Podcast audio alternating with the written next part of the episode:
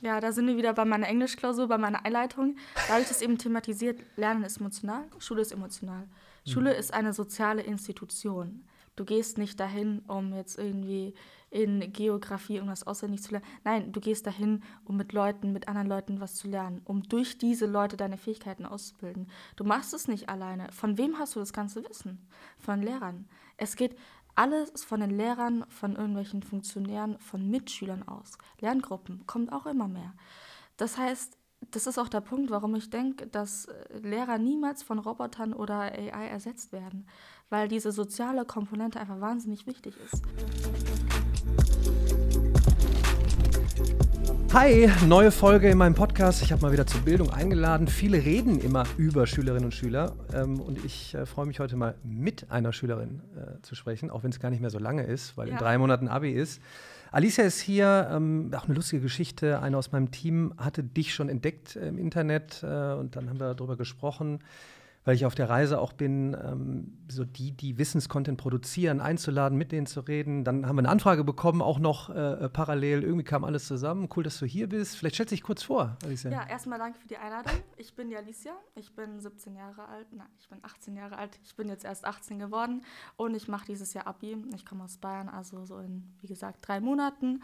Und ich produziere jetzt seit mittlerweile 3 Jahren, fast 3 Jahre, Content auf Social Media, Thema Schultipps oder prinzipiell alles rund ums Thema Schule. Und genau, ich habe jetzt auch seit knapp 1,5 Jahren einen eigenen Videokurs zum Thema Schule, zum Thema Noten verbessern. Der ist super erfolgreich, also der hat super tolle Bewertungen. Wie machst du das? Du bist ja Schülerin. Ja, weil alle reden ja immer, ich habe keine Zeit. Wie machst du das? Ja, das frage ich mich auch manchmal, wie ich das mache. Es ist auf jeden Fall nicht leicht, aber halt Zeitmanagement.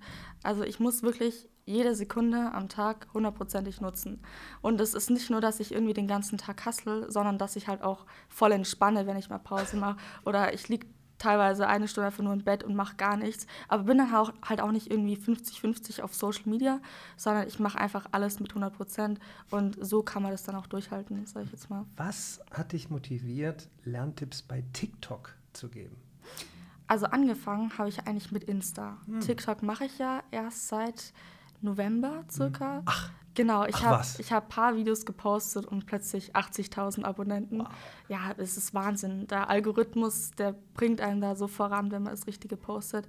Aber wie ich prinzipiell dazu gekommen bin, im Wesentlichen habe ich mich auch selber erstmal in der Schule verbessern müssen. Also ich habe so circa bei 3,2 in der 9. angefangen. Ich dachte mir, komm, Alicia, eigentlich kannst du mehr. So 3,2, das kann jetzt nicht das Beste sein. Und dann habe ich mich angefangen, mit Lernmethoden zu beschäftigen. Du hattest ja Joe Trank im Podcast. Ja, auch. Genau, mit seinen Videos habe ich sogar angefangen, mich so in die Thematik reinzufuchsen. Aber jetzt muss ich leider zugeben, es hat mir teilweise nicht so viel geholfen. Also die Tipps waren teilweise schon effektiv, aber nicht in dem Maße, was ich mir eben erhofft habe. Dann habe ich so ein bisschen versucht, meine eigenen Strategien zu entwickeln. Das hat manches gut geklappt, manches halt überhaupt nicht. Aber so bin ich dann auf den Weg gekommen. Und dann war ich irgendwann bei 1,2, 1,1. Dachte mir, komm, zeigst es den anderen Leuten. Auf Social Media war bis dato noch gar nichts. Also Study-Content war überhaupt nicht im Kommen. Wie lange ist das jetzt? Also drei, 4 Jahre her? Das interessiert mich nämlich jetzt. Denn auch vor 3, 4 Jahren war ja das Internet schon da. Ja. Also die Möglichkeiten für jeden eigentlich, neben der Schule auf Entdeckungsreise zu gehen. Also im Prinzip ist ja dann eine Vorreiterin, eigentlich zu sagen, hey, also es ist nicht abhängig davon, ob ich das Thema Lernen oder Lernen in der Schule bekomme, sondern ich kann ja selber auf die Reise gehen. Das heißt, du hast wirklich Videos geguckt. Wahrscheinlich dann vornehmlich YouTube oder schon auch woanders? YouTube. Größtenteils aktiv, 90%. Aktiv gesucht. Und ich finde das interessant, wenn jetzt auch welche zuhören, weil ich glaube, wir sind ja jetzt gerade meines Erachtens in der Hochphase so vom ich bin druckbetankt vom Algorithmus, gehe aber nicht selber aktiv auf die Suche. Das heißt, du hast ja nicht gesagt, ich scrolle und refreshe und dann wird mir irgendwas angezeigt, sondern du hast ja wirklich eingegeben dann auf YouTube Lernen oder Lerntipps.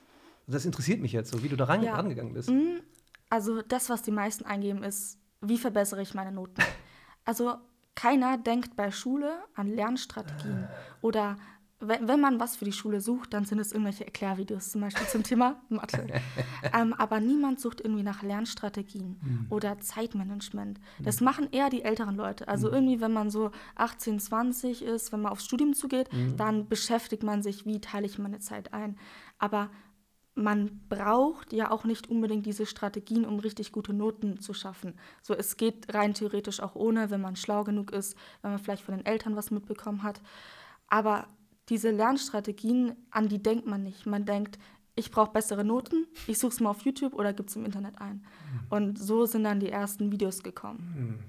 Und nur Videos oder auch Recherche, Internet, Materialien? Also, ich bohre da jetzt gerade ein bisschen, weil es interessiert mich einfach. So, weil dieses so, wie bringst du dir selber etwas bei? Wo brauchst du aber eigentlich Hilfe? Denn offensichtlich, wenn es ja möglich ist und du bist von 3, irgendetwas auf 1,0 gekommen, dann müsste es doch eigentlich jedem möglich sein, ist es aber offensichtlich doch nicht. Deshalb hilfst du ja unter anderem mit all dem, was du machst.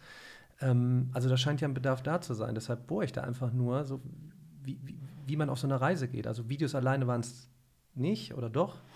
Ich würde schon sagen, größtenteils Videos, wo ich halt wirklich reingekommen bin, weil Videos schaut man nicht nur auf YouTube über Schule, sondern über alles.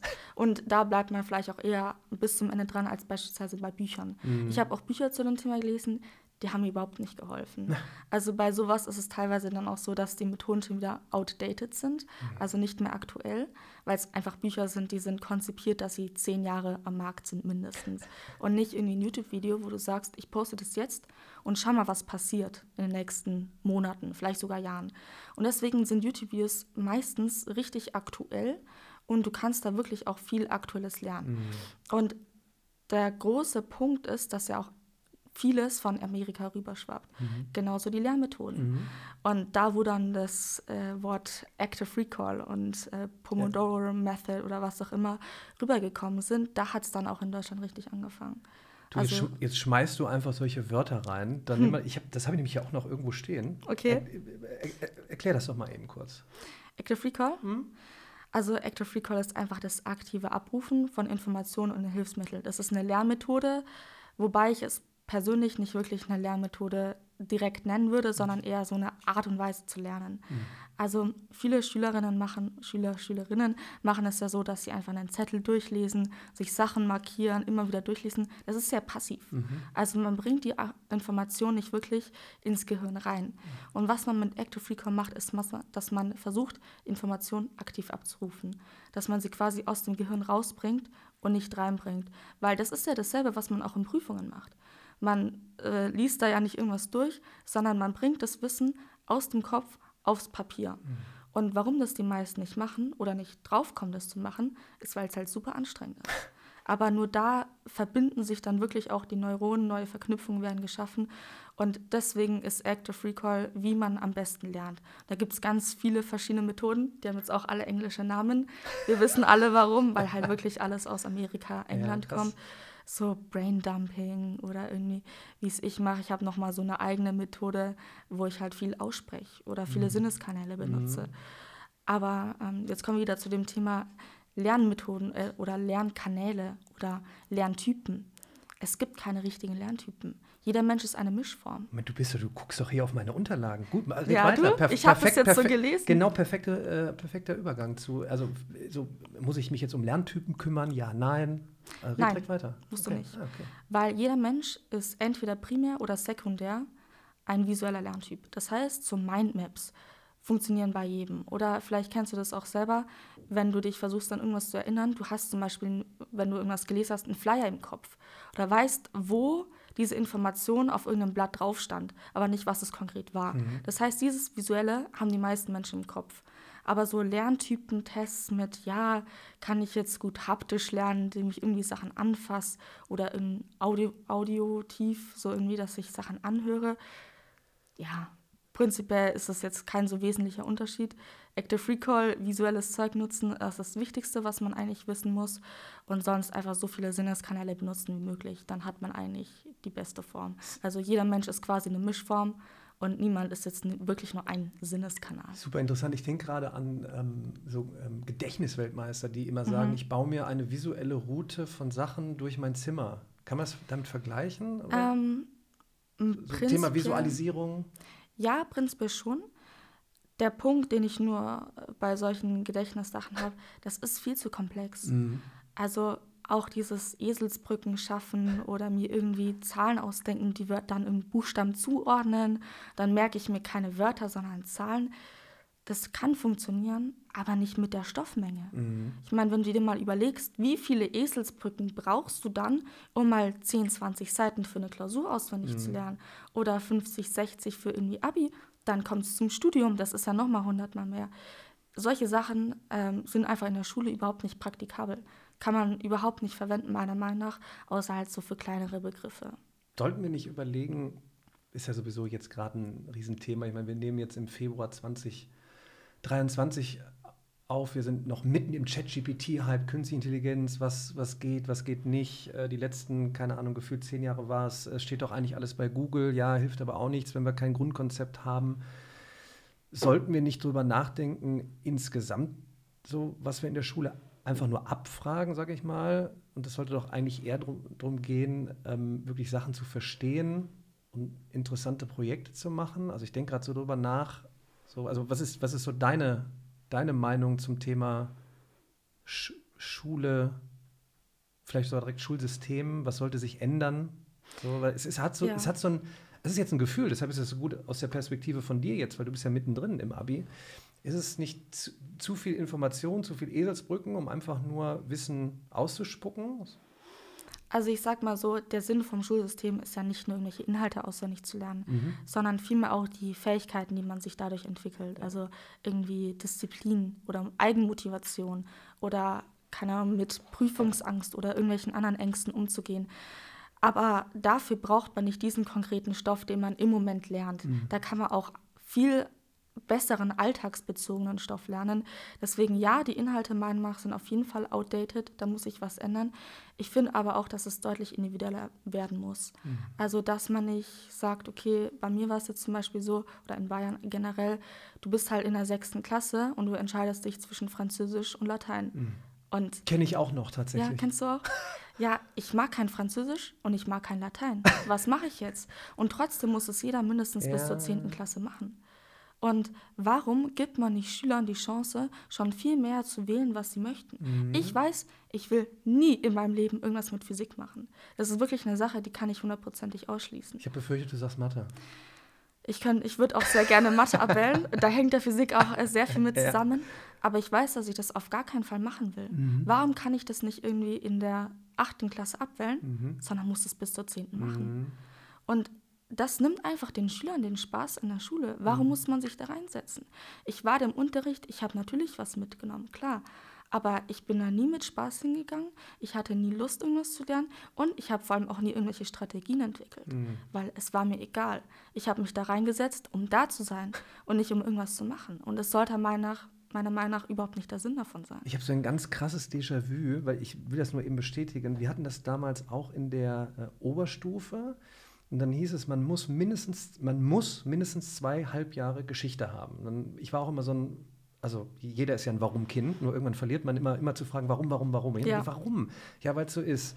Ich so, warum? Ja, und ja, weil es so in den Statuten steht. Ich so, warum? Ja, kriegen wir nicht mehr geändert. Und dann weiß ich noch, und dann habe ich habe noch 12-13 gemacht und 12-1 12-2 geschoben und dann 13-1-2 hatten wir es. Und es waren knapp 40 Leute, die keine Lust auf Geschichte hatten. Eine Lehrkraft, die keine Lust darauf hatte. Die beste Note war 3-. Ja. Und es zählte aber auf jeden Fall, ich sage, jetzt muss ich schon nehmen, okay, aber ich habe andere Fächer, wo ich besser bin, was meinen Schnitt nach oben treiben würde. Nee, das muss aber mit rein. Ich so, warum? Ja, weil es so steht. Ich so, also das deckt sich jetzt damit, kleine Anekdote. Und dass es sich bis heute nicht geändert hat. Ne? Da sieht man mal so, wie manifestiert eigentlich so ein System ist. Und ich bleibe mal beim Thema Schulsystem. Ne? Du hast ja auch ein Video, ich glaube sogar 2 Videos dazu gemacht, was du ändern würdest. Ne? Ja, genau. Hau noch ein paar Sachen raus. Du, ich würde einiges ändern. Also ich würde es auf jeden Fall auch so machen, Fächer zusammenzufassen, inwieweit es eben möglich ist. Beispielsweise Mathe jetzt nicht, aber Physik und Chemie oder Bio. Zum Beispiel Chemie und Bio kann man super zusammenfassen. Dass man sagt, okay, in der Unter- und Mittelstufe oder in der Unterstufe hat man ja sowieso bei uns noch so Natur und Technik, also das ist sowieso schon zusammengefasst, aber in der Mittelstufe dann auch. In der Oberstufe dann nicht mehr, weil da ist es dann natürlich auch fürs Studium wichtig, dass man das ein bisschen separiert hat.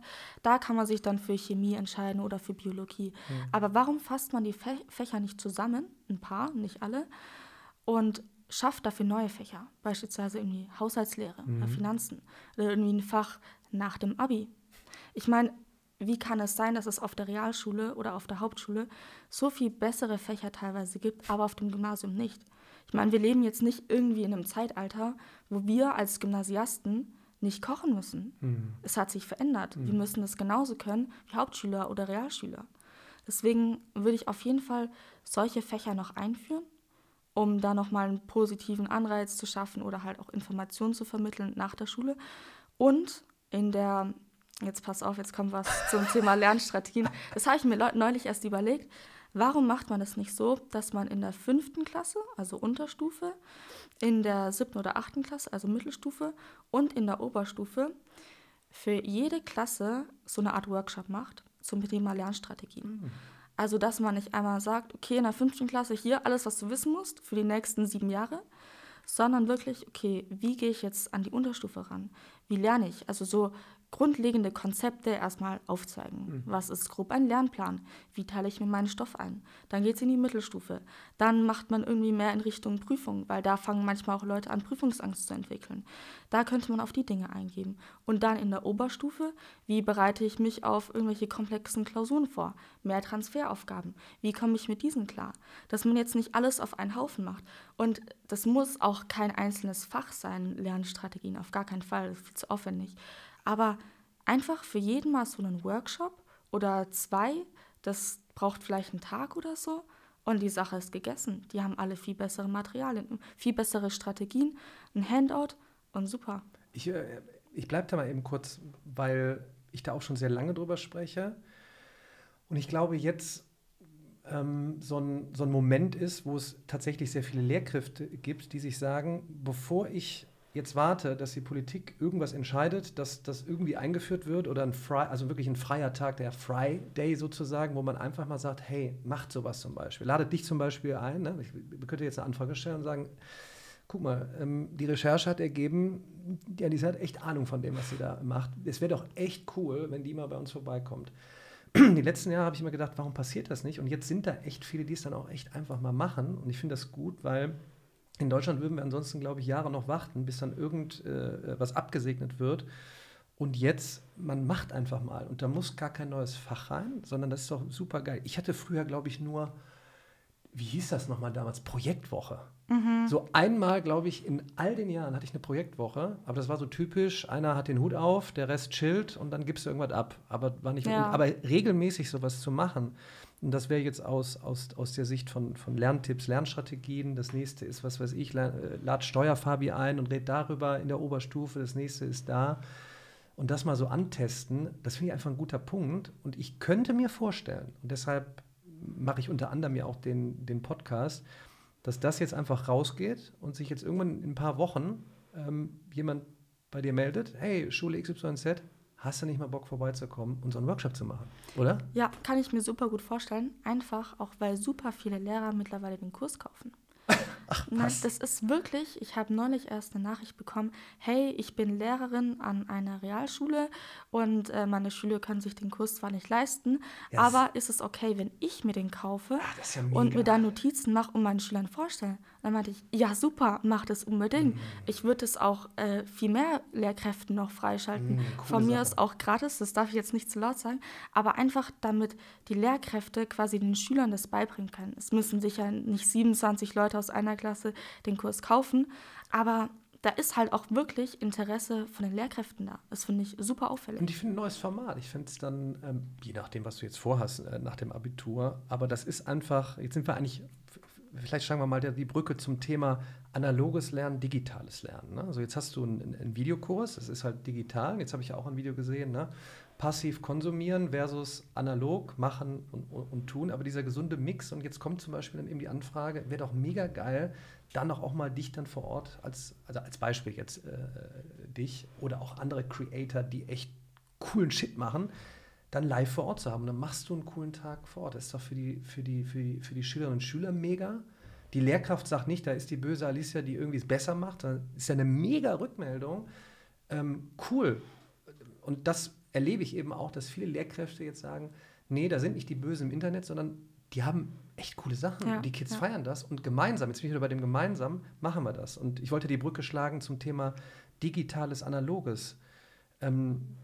Einfach jetzt ohne konkrete Frage, aber um mal darüber zu brainstormen, wie du dir auch so eine Lern- und Lehrzukunft vorstellst. Weil ich glaube, wir sind so mitten in so einem Prozess, wo wir das Bildungssystem, sagen wir mal, wo wir einen Ruck geben können, wenn wir eben genau diese Lehrkräfte abholen, die du jetzt gesagt hast, die sich bei einer Schülerin einen Kurs kaufen und dann auch noch sagen, das war super, hast du das gebracht, und im nächsten Schritt dich dann einladen. Ja. Und wie würdest du so analoges, digitales sehen?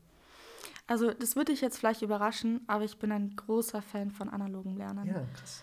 Also ich persönlich, ich habe mir auch erst letztes Jahr ein iPad gekauft. Ich habe davor ein Schnellheftersystem benutzt, obwohl beispielsweise mein ganzer Religionskurs ein iPad benutzt. Mhm. Also ich war da eine der letzten 5, die tatsächlich noch hier analog mitgeschrieben hat. Mhm. Einfach, weil ich finde, dass man das sich dann viel besser merken kann. Oder meine Lernzettel, ich mache die zwar am Computer, aber ich drucke die danach aus. Einfach, weil ich mich dann viel besser konzentrieren kann. Und das ist, denke ich, auch die Schwierigkeit noch von vielen Schülern, Digitales, Analoges dann irgendwie zu vermischen, beziehungsweise halt Schulzeug und Unterhaltungszeug zu vermischen. Weil wer hat auf seinem iPad auch noch irgendwie Netflix, YouTube drauf? Jeder, so ist ja klar. Und es ist halt bisher immer noch leider so im Kopf, am Handy mache ich halt chillige Sachen, so. Schaue ich halt auf TikTok irgendwelche Videos an oder mache was weiß ich, und dann in meinem Heft lerne ich. Aber wenn wir so das Beste aus zwei Welten kombinieren können, so als Erweiterung, nicht als Ersetzung, aber als Erweiterung, dann kommen wir, glaube ich, ziemlich weit. Ja. So wie eben ich mit meinen Lernzetteln. Es geht viel schneller, das irgendwie am Computer zu tippen, dann gutes Design, dass es dann quasi übersichtlich ist, und auszudrucken. Und dann habe ich quasi eben das Beste aus zwei Welten. Ja, ja, das ist, ich glaube, das ist, da tun wir uns, glaube ich, insgesamt sehr schwer, weil wir Deutsche wollen so einen Plan haben, wie es genau aussieht. Das gibt es eben nicht. Eigentlich ja, so genauso wie vorhin mit Lerntypen. Es gibt nicht den Lerntyp. Das ist, also man muss testen. Und eigentlich sollte Technologie es ermöglichen, dass jeder punktuell dann natürlich irgendwie sich. Schaut der eine sich mal noch eben ein Video an, weil er eine Lernlücke hat, ne? Vielleicht ein Mathe-Snippet oder was auch immer, aber genau wie du sagst, jetzt nicht alles passiv und ich setze mich einfach hin, gucke ein paar Videos und werde dann Arzt, ne? Sondern nee, du musst auch eben machen, und wie verheiratest du die Welten so? Ich glaube einfach, dass du auch einfach mal machst. Wir haben in unserer Studie jetzt gerade, so, weil es halt eben echt darum geht, so die Rückmeldung ist halt, dass du mit Videos gut lernst, aber trotzdem kannst du noch optimieren. Wir haben einen Neurowissenschaftler dabei, der ist genau oder redet auch darüber, was hat es eben für Vorteile, wenn ich den Stift in die Hand nehme und eben schreibe, und was passiert dann oben, wenn die Neuronen dann vorne sich einfach nochmal einbrennen, anstatt zu sagen, ach super, jetzt habe ich 20 Videos, guck mir die an und hoffentlich schaffe ich die Klausur. Deshalb finde ich das gut, dass du das thematisierst. Hast du Bio-LK? Nee. So, das wäre aber eigentlich, das fände ich jetzt mega spannend, wenn ich auch zurückdenke, warum haben wir das früher so in Bio, weil du vorhin auch sagtest, Bio, Chemie verheiraten, ne? Weil das ist ja genau wie du sagtest, wenn Neuronen feuern, da passieren ja dann Prozesse oben. Das wäre doch eigentlich spannend, auch das mal mitzunehmen. Ich habe irgendwie so das Gefühl, also das ist wieder ein Gefühl, man geht so aus der Schule jetzt raus, und viele sagen es ja auch dann in Talkshows, den Großteil, keine Ahnung, was wir da so insgesamt gemacht haben, ja. Oder? Das war einfach, wir haben Prüfungen gehabt und haben dann eine Note und dann ist, okay, und jetzt gucken wir mal, aber das ist eigentlich auch die Frage nach dem Notensystem. Ne? Wie stehst du da nicht zu? Ich meine, ja, klar. Also ich sag mal so, inhaltlich nimmt man ja sowieso nicht viel aus der Schule mit. Ist ja klar. Außer irgendwelche Grundkonzepte in Mathe. Aber ich beispielsweise, ich habe neulich erst Musik geschrieben vor ein paar Monaten. Ich kann auch vielleicht noch ein Viertel davon dir sagen. Musik geschrieben? Was schreibt man denn in Musik? Ja, ich habe Musik in der Oberstufe gewählt. Du hast so ganz normale Klausuren, wo so ein Lied analysieren musst und so. Ja, Bayern ist sowieso nochmal was anderes. Ich habe auch keine LKs. Ich habe einfach alle Fächer auf einem starken Niveau. Zu dem Thema, ich finde es sowieso vom Notensystem schwierig, dass beispielsweise Mathe, Deutsch, Geschichte, Sozialkunde, so ist es eben in Bayern, so stark gewichtet wird. Weil eigentlich geht es ja immer, ja, der Inhalt, ne, du musst halt lernen, das machen zu können, so analysieren, auf einer tieferen Ebene Dinge verstehen, ist eine wichtige Eigenschaft, ja klar. Aber dafür sind noch die 2 Jahre Oberstufe da. Wenn ich beispielsweise schlecht in Mathe bin, muss ich dann wirklich noch meine Abi-Prüfung damit versauen? Mhm. Muss ich das wirklich noch machen? Oder wenn ich schlecht in Deutsch bin, gilt ja dasselbe. So, warum ist da dieser wahnsinnig hohe Fokus drauf, anstatt dass man sagt, okay, ich habe jetzt Stärken in dem Fach, das möchte ich dann auch im Abi machen, nochmal auf einem richtig hohen Niveau. Warum kann ich das nicht das einbringen? Sondern muss da wirklich die Sachen, auf die halt das Schulsystem wahnsinnig viel Wert legt, einbringen. Weil auch irgendwelche, später im Berufsleben, ich will mich bewerben, ja, das sieht dann aber blöd aus wegen Mathe. Ja, schau mal, du hast doch die Noten aus den 2 Jahren. Die sehen dann schon, ob du gut in Mathe bist oder nicht. Da brauchst du dann nicht noch die Abi-Prüfungen für. Ich finde, diese 2 Jahre sind alleine schon so repräsentativ, dass dieses System mit den Abi-Prüfungen an sich auch nochmal überdacht werden muss. Ja, genau. Das ist eigentlich eher so ein, ich brauche ein Gesamtbild von der Person über die Zeit, 2 Jahre, 2,5, whatever. Ja. Und was war da insgesamt? Da gibt es hier ein gutes Bild. Und das hinzubekommen, weil, wie gesagt, ich rede da schon mehrere Jahre drüber, aber es tut sich irgendwie so nichts. Ne? Also, da wiederholen sich so Sachen und jetzt ist es ja auch aus eurer Sicht, sage ich jetzt mal, von Schülerinnen und Schülern, hallo, es prasselt jetzt auf die Möglichkeiten, die ihr habt. Ne? So, dann startest halt einen Instagram-Kanal, einen TikTok-Kanal, dann auf einmal hast du einen Videokurs, meine Güte, das ist auf einmal möglich. Ne? So, wenn das mehr mitkriegen, und das stellt natürlich immer mehr das System in Frage insgesamt, ob es jetzt denn die Abschlussklausuren sind, Abi, ob es was zwischendurch passiert, ob es Workshop-Days sind und Einführungen. Und ich freue mich immer so über Umsetzungen eigentlich so. Ne? So eine Umsetzung jetzt noch im nächsten Schritt, jetzt wenn ich dich wieder nehme. Am liebsten würde ich irgendwann in den nächsten Wochen und Monaten mal irgendwie einen Post sehen von dir, hey, ich bin eingeladen worden an eine Schule und habe einen Workshop gemacht. Weißt du, sowas finde ich mega. Deshalb, ich posaune das jetzt nur wieder raus, weil auch Lehrkräfte eben auch zuhören zuschauen. Ne? Das finde ich mega. Guck mal, was ich mir noch notiert habe. Hast du schon mit ChatGPT gecheatet? Also, oder rumexperimentiert? Ich experimentiere täglich mit ChatGPT. Ich habe auch die Pro-Version. Ja, ich habe abonniert. Entschuldige, super. Habt ihr es an der Schule thematisiert, proaktiv? Oder? Ja. Ich habe da eine Klausur drüber geschrieben. Ach, wie? In Englisch. Also in Englisch haben wir es super ausführlich besprochen, weil wir eben auch das Thema Technologies hatten. Und da ist dann ChatGPT eben groß aufgekommen. Mein Englischlehrer ist sowieso ein King. Aber wir haben es wirklich super ausführlich besprochen und es auch im Unterricht ausprobiert. Aber da ist schon wieder der erste Punkt. Ich finde, der erste Schritt, um was zu verändern, ist den Lehrern mehr Freiraum zu lassen. Ja, super. Das nicht alles einzuengen. Weil Lehrer haben so viele Ideen, aber da ist kein Platz für. Du musst den Stoff durchkriegen. Ja. Und wenn du den nicht durchkriegst, dann können deine Schüler kein Abi machen. Weil was ist, wenn du schriftlich irgendwas in Mathe machen willst, aber der Lehrer sagt, komm, wir machen jetzt irgendwie einen kreativen Workshop, dass du dir mal selber was versuchst beizubringen? Keine Chance, keine Zeit für. Und dann fallen wieder irgendwelche Schüler runter und dann ist wieder alles blöd. Das heißt, dieses System an sich erstmal entschlacken und weniger Grenzen setzen. Das ist meiner Meinung nach der erste Schritt, weil nur dann kann halt auch was passieren. Und dieser Schritt ist meiner Meinung nach auch nicht so wahnsinnig schwer zu gehen. Also das wird auf jeden Fall als Snippet hier im Nachgang rauskommen, weil das entscheidend ist, mehr Freiraum für die Lehrkräfte. Jetzt kann ich dir schon aus Rückmeldung sagen, dann scheitert es teilweise in der Fläche an administrativen Sachen, weil zusätzlich, dass du den Stoff durchbringen musst, der gefühlt seit Jahrtausenden gleich ist, musst du dann auch noch morgens gucken, ob das WLAN läuft, ob ich mich anmelden konnte im System, dann musste ich noch das und das machen. Das spielen viele zurück, wo du sagst, eigentlich, und da denke ich jetzt immer drüber nach, Thema videobasiertes Lernen als Unterstützung, Fragenaustausch.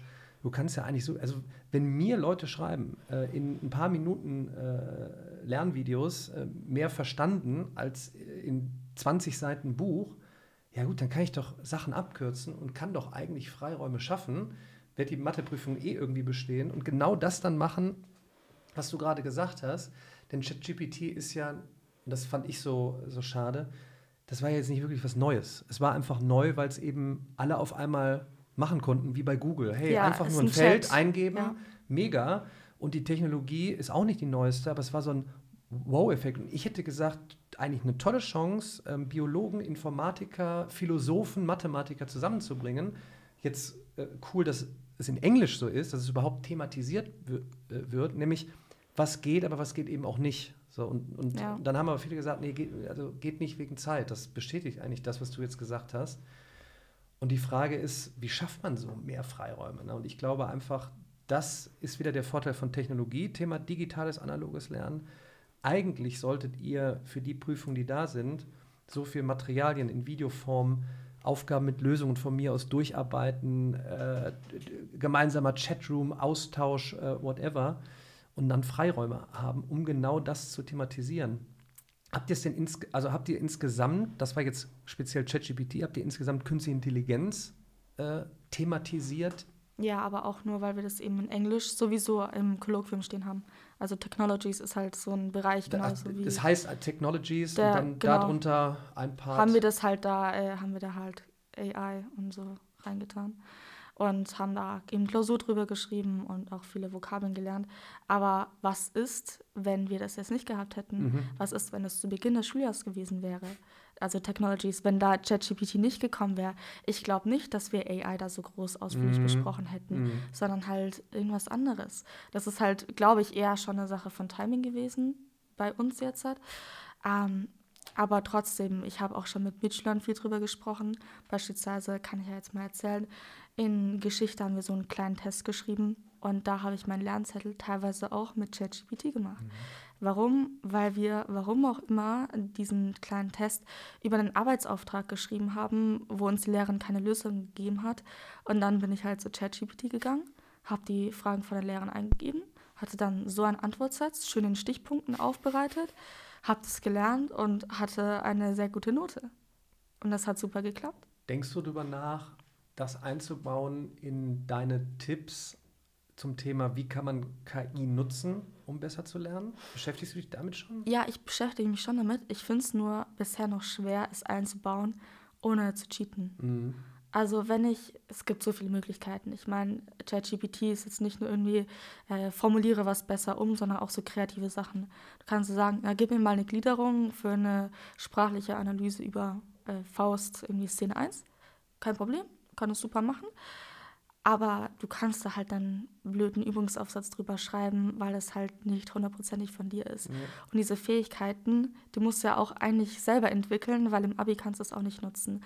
Deswegen würde ich prinzipiell sowieso nur Leuten wirklich empfehlen, die schon in der Oberstufe sind, das zu nutzen. Weil bei denen kannst du sagen, okay, entweder jetzt die haben die Fähigkeiten oder sie haben sie halt nicht. Mhm.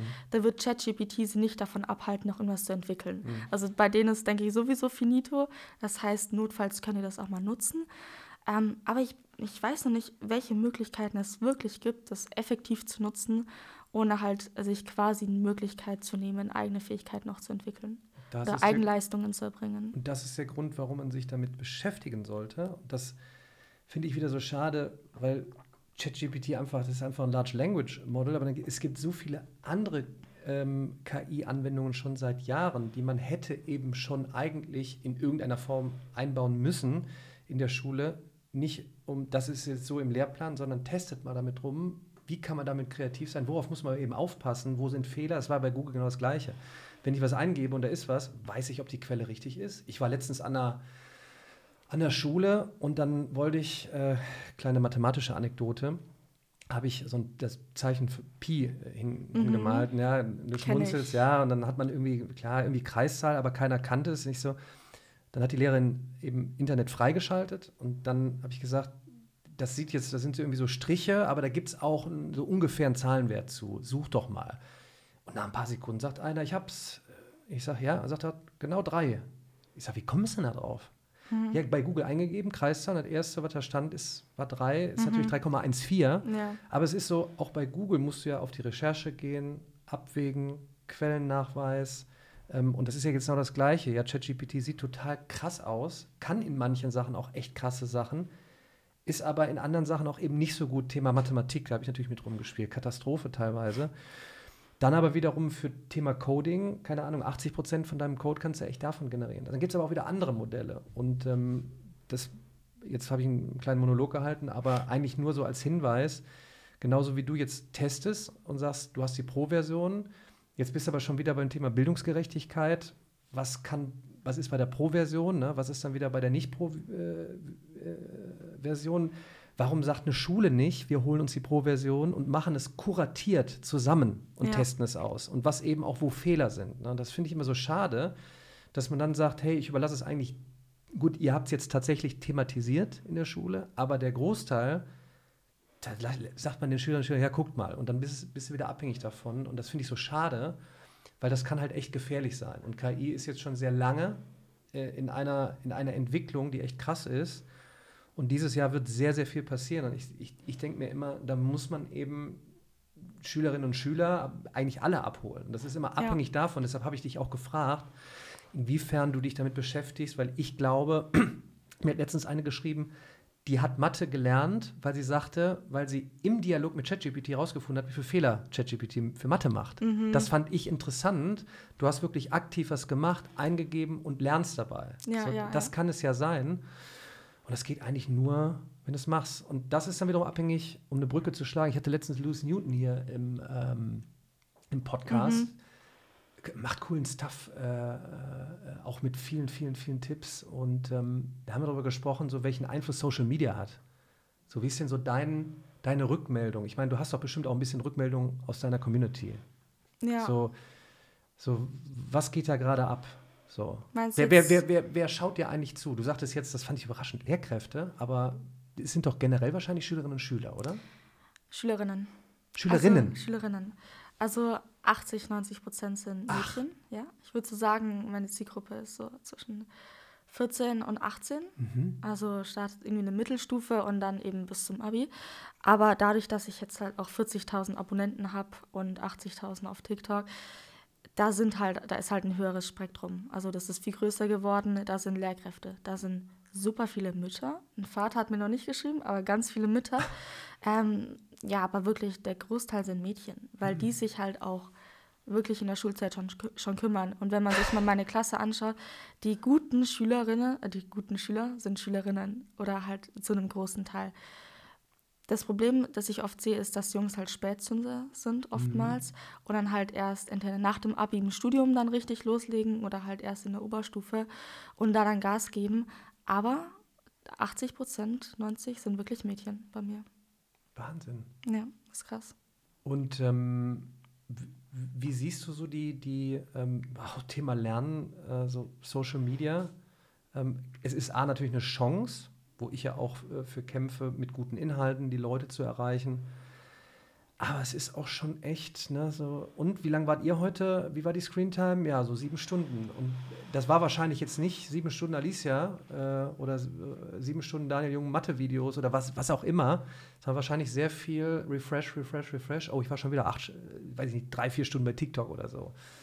Nimmst du das eigentlich mit auch bei den Lerntipps? Weil da habe ich mit dem Neurowissenschaftler darüber gesprochen, du musst ja eigentlich das Handy, wenn du lernst, aus dem Raum bringen. Weil alleine, wenn es auf dem Tisch liegt, ich sehe es. Oh Gott, FOMO. Mhm.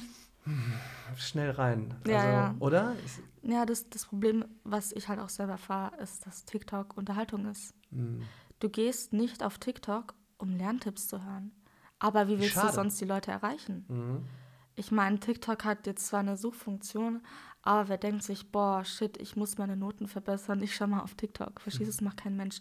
Das heißt, das ist auch wieder der Grund, warum ich eben eine andere Plattform für den Videokurs genutzt habe. Dass ich nicht irgendwie gesagt habe, ich mache eine YouTube-Playlist, sondern wirklich mal komplett abseits von diesen gängigen Social-Media-Plattformen. Ohne Werbung, ohne Ablenkung, ohne alles. Fortnite-Videos, whatever. Super simpel gehalten, auch die Website. Einfach Schritt für Schritt, was man tun muss, dass man das eben auch natürlich praktisch hat und nicht nur anschaut. Weil das ist auch der Punkt. Ganz viele Leute sehen das Video, entweder sie schauen es überhaupt nicht ganz und sagen, okay, ich speichere es mal, ich schaue es mir später an. Oder sie schauen das, denken sich, ja, guter Tipp, speichere ich, scroll weiter. So, und dieses Problem, dass es halt immer noch vermischt ist und niemand sagt, okay, man hat halt vielleicht eine extra Bildungssektion, dass man eben wirklich da draufklicken kann und dann kommen irgendwie nur Sachen zur Bildung auf TikTok. Gut, inwieweit das genutzt werden muss, ist natürlich eine andere Frage, da muss natürlich auch nochmal ein Wandel her, aber das gibt's halt nicht, es ist alles super vermischt, aber du kannst halt nicht die Leute erreichen sonst. Ja, es ist eher TikTok, Insta, YouTube Shorts jetzt eine Möglichkeit, einfach gehört, gesehen zu werden. Und trotzdem kann ich sagen, ist YouTube von der Playlist-Struktur her nicht schlecht. Deshalb habe ich die Videos auch einfach noch da. Aber es ist einfach ein Thema Ablenkung, Werbung.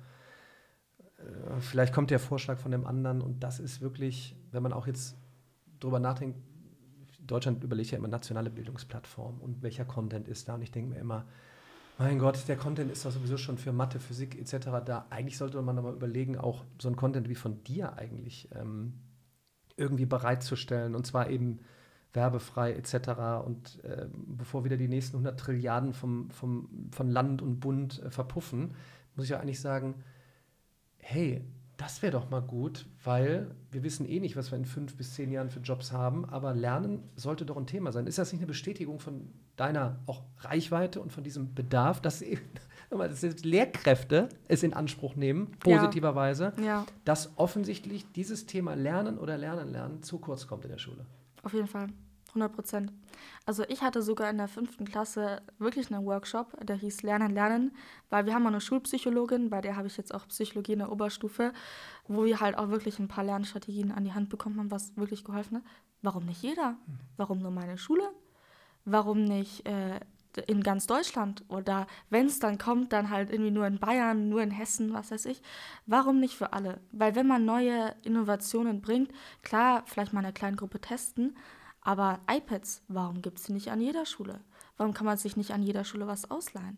Oder wie du auch gesagt hast, ChatGPT, wenn was kommt, dann muss es halt auch wirklich für alle sein, weil ansonsten wird die Schere immer größer und wir haben das nächste Problem, welches sowieso ja schon da ist. Das heißt, da muss man aufpassen und die Schüler auch wirklich da abholen, wo sie sind. Und anstatt, dass man jetzt irgendwie irgendwas lernplattformmäßig ausbaut, Mebis. Kein Schüler mag Mebis, wirklich. Das ist der reinste Horror, das ist super unübersichtlich.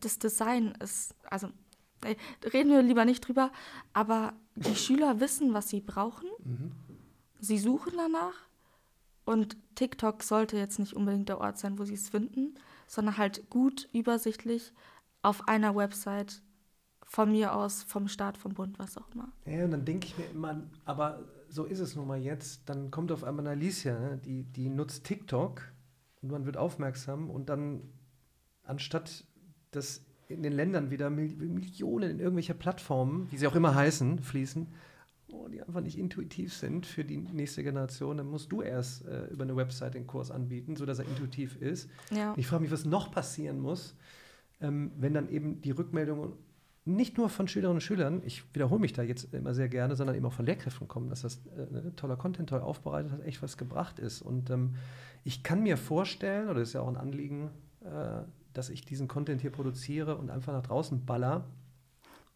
Wann sagt man denn irgendwann, okay, wir haben hier einen Milliardenpakt, ich frage mich mal, wo die Milliarden hingegangen sind vom Digitalpakt. Ja, die müssten ja eigentlich irgendwie, jetzt sind so tolle Projekte da oder Beispiele wie du oder auch das, was du heute berichtet hast über die Schule, da könnte man doch eigentlich eine Welle starten.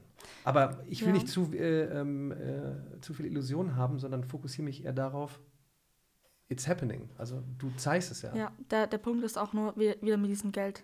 Es kommt nicht an.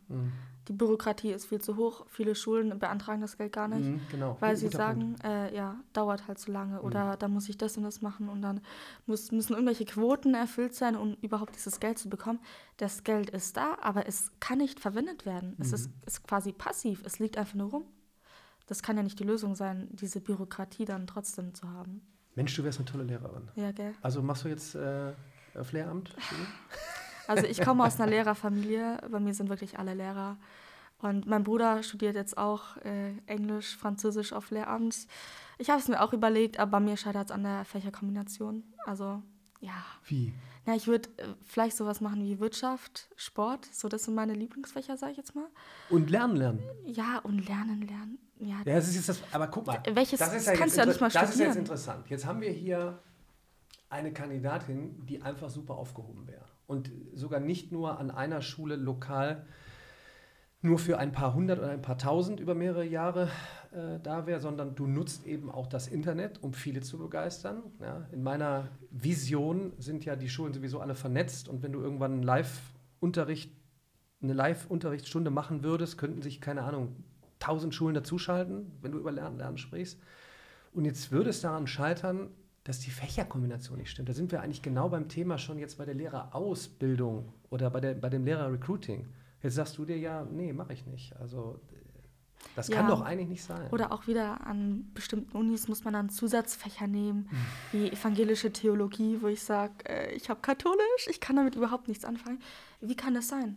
Wie kann dieser Weg immer so schwer sein? Mhm. Verstehst du? Ja, ja. Das ist das Problem.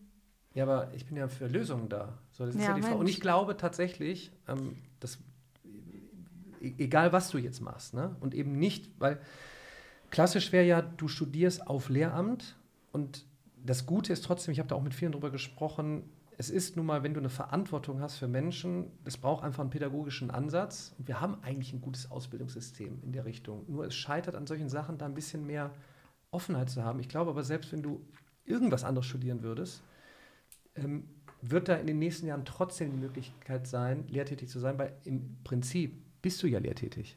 Ich meine, du nutzt das Internet, du nutzt einen eigenen Kurs, der wird von Lehrern wiederum genutzt, die es dann auch weitergeben. Also im Prinzip, das haben mich ja auch viele gefragt, warum bist du nicht in eine Schule gegangen? Ja, ich sage, an der Schule hätte ich ein paar hundert erreicht oder ein paar tausend und jetzt habe ich ein paar mehr helfen können. So, und das, finde ich, ist der große Vorteil. Und wenn man das wieder Thema Kombination kombiniert mit welchen, die sich sagen, ich möchte aber gar nichts da im Internet machen, ich möchte auch keine Videos nehmen. Ja, dann ist es aber gut, wenn ihr als Person vor Ort seid. Ja, ich kriege das gerade mit beim Nachwuchs. Es scheitert dann oftmals, du kannst so viele Tablets, wie du willst, in eine Kita schmeißen, wenn kein Personal da ist, was dich begeistert. Ja, wenn die Alicia nicht vor Ort ist und sagt, hör auf zu heulen, steh auf, komm, wir machen weiter. Das wäre noch eine Frage jetzt, die mir so gerade einfällt. Bei aller KI, Digitalisierung, digitales Lernen versus analoges Lernen. Wie siehst du den Menschen beim Lernen? Thema Lernen ist per se ja noch ein emotionaler Prozess. Mhm. So, das fällt mir jetzt so gerade ein, so nach hinten raus noch. Weil du sagtest, mein Englischlehrer ist sowieso der King. So, weil das scheint ja irgendwie, weißt du, dieses so, also will ich jetzt so einen Roboter, der reinkommt, der human-like ist und auch lächelt? Nee, ist nicht das Gleiche. Ja, da sind wir wieder bei meiner Englischklausur, bei meiner Einleitung. Da habe ich das eben thematisiert. Lernen ist emotional, Schule ist emotional. Schule ist eine soziale Institution. Du gehst nicht dahin, um jetzt irgendwie in Geografie irgendwas auswendig zu lernen. Nein, du gehst dahin, um mit anderen Leuten was zu lernen, um durch diese Leute deine Fähigkeiten auszubilden. Du machst es nicht alleine. Von wem hast du das ganze Wissen?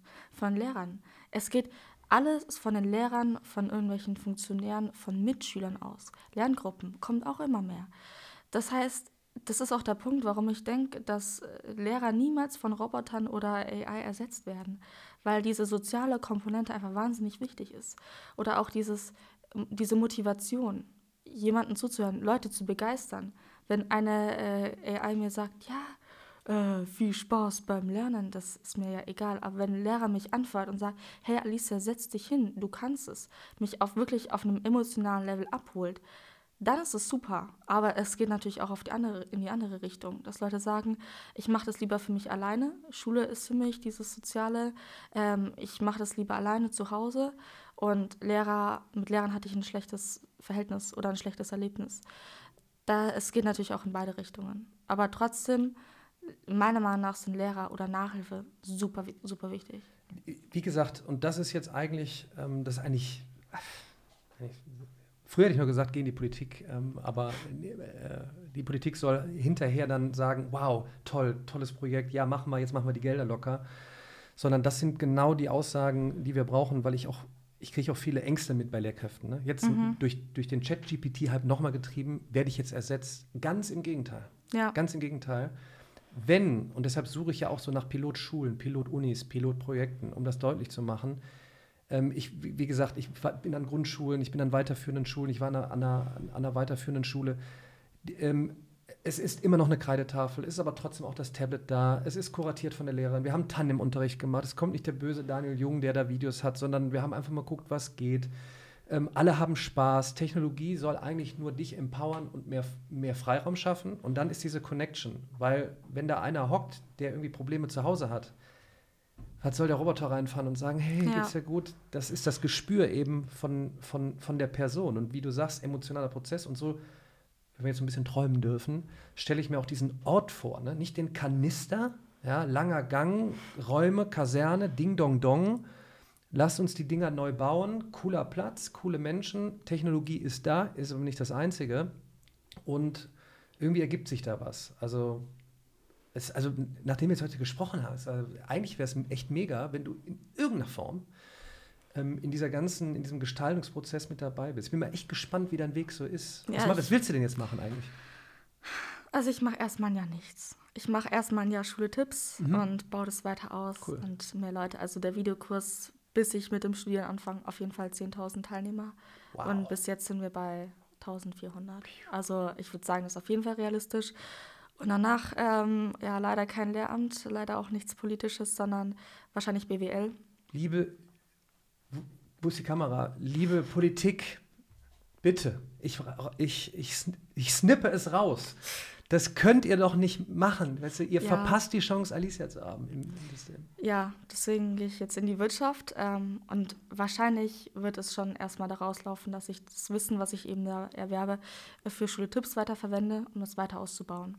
Cool. Weil der Kurs, den habe ich einmal aufgenommen und dann haben jetzt 1.400 Leute. Mhm. Weißt du? Es ist kein Coaching, wo ich sage, cool, ich habe jetzt irgendwie 4 Coaching-Teilnehmer, die zahlen mir halt irgendwie 1.000 €, um jetzt irgendwie individuelle Betreuung zu kommen. Und danach haben die halt ein tolles Abi. Ja, super. Ich mache das lieber mit ganz vielen Leuten, dafür weniger Geld, also kostet weniger. Und dann haben ganz viele was davon. Und wenn man das noch so weiter spreaden kann, das kann man ja in ganz vielen verschiedenen Bereichen machen. Mathe lernen oder Deutsch lernen. Warum gibt es für Deutsch keine richtigen Online-Kurse von Schülern für Schüler? Ich meine, ganz viele Lehrer, die auch Deutsch unterrichten für irgendwelche Migranten, die erst nach Deutschland gekommen sind, sind die auch aus dem Ausland oder sind die aus Deutschland? Verstehst du, was ich meine? Warum kommen die Inhalte nicht von den Leuten, die sie dann eigentlich auch brauchen? Ich finde, da könnte man auch super, super viel noch dran arbeiten, aber ja, BWL ist jetzt auf jeden Fall erstmal das Ziel. Ja, Mie, vielleicht baust du auch die nationale Bildungsplattform. Also super, super, super interessant und wo auch viele früher gedacht haben, ist das jetzt ein Risiko, muss ich nicht den Weg gehen? Es ist eine völlig neue Zeit, voller Möglichkeiten, wenn man testet, Feedback nicht nur bekommt, sondern damit umgeht und auch irgendwie dann sich so seinen Weg baut. Das klingt bei dir echt super, super interessant. Und ich glaube, auch im Wert halte ich, ne? So mit diesem, weil da rede ich halt immer drüber. Ne? Daniel, was müssen wir denn jetzt können? Ja, ihr solltet unter anderem verstehen, so wie ihr so und was ihr so lernt. Und da solltet ihr euch mit beschäftigen. Aber wie du sagtest, viele geben das noch nicht ein, sondern die haben nächste Woche Matheprüfung und dann was ist eine E-Funktion. So. Und ja, das finde ich schön, dass du das auch mit vorantreibst, auch auf Social Media und das Thema pusht. Ich wünsche dir da ganz viel Erfolg, mach genauso weiter. Ich glaube, wir werden es nochmal sehen, weil weil es echt ein super Thema ist und du hast so diesen Drive. Und wäre jetzt schade, wenn irgendwann in so 2 Jahren, ja, Alicia ist weg, die ist irgendwo in Asien oder in den USA, weil es hätte, ich sag mal hier so, der deutschsprachige Raum auch echt verdient, da gute Umsetzung zu haben. Und ich glaube, wie du sagtest, dieser Fokus auf das, was du jetzt machst, Ausbau weiter, diese Werthaltigkeit, da sind so viele Sachen möglich für Firmen hinterher, Mitarbeiterinnen, Mitarbeiter, lebenslanges Lernen. Ja, klar. Die sind ja jetzt auch irgendwann, kommen auf den Trichter, ja, wie mache ich das denn? Ja, also super Chancen und trotzdem kann man es super verknüpfen dann mit Schule. Ich wünsche dir alles Gute. Danke dir für dein Input, war echt ein mega Gespräch. Vielen Dank. Hat mich sehr gefreut, war mega cool. Danke dir.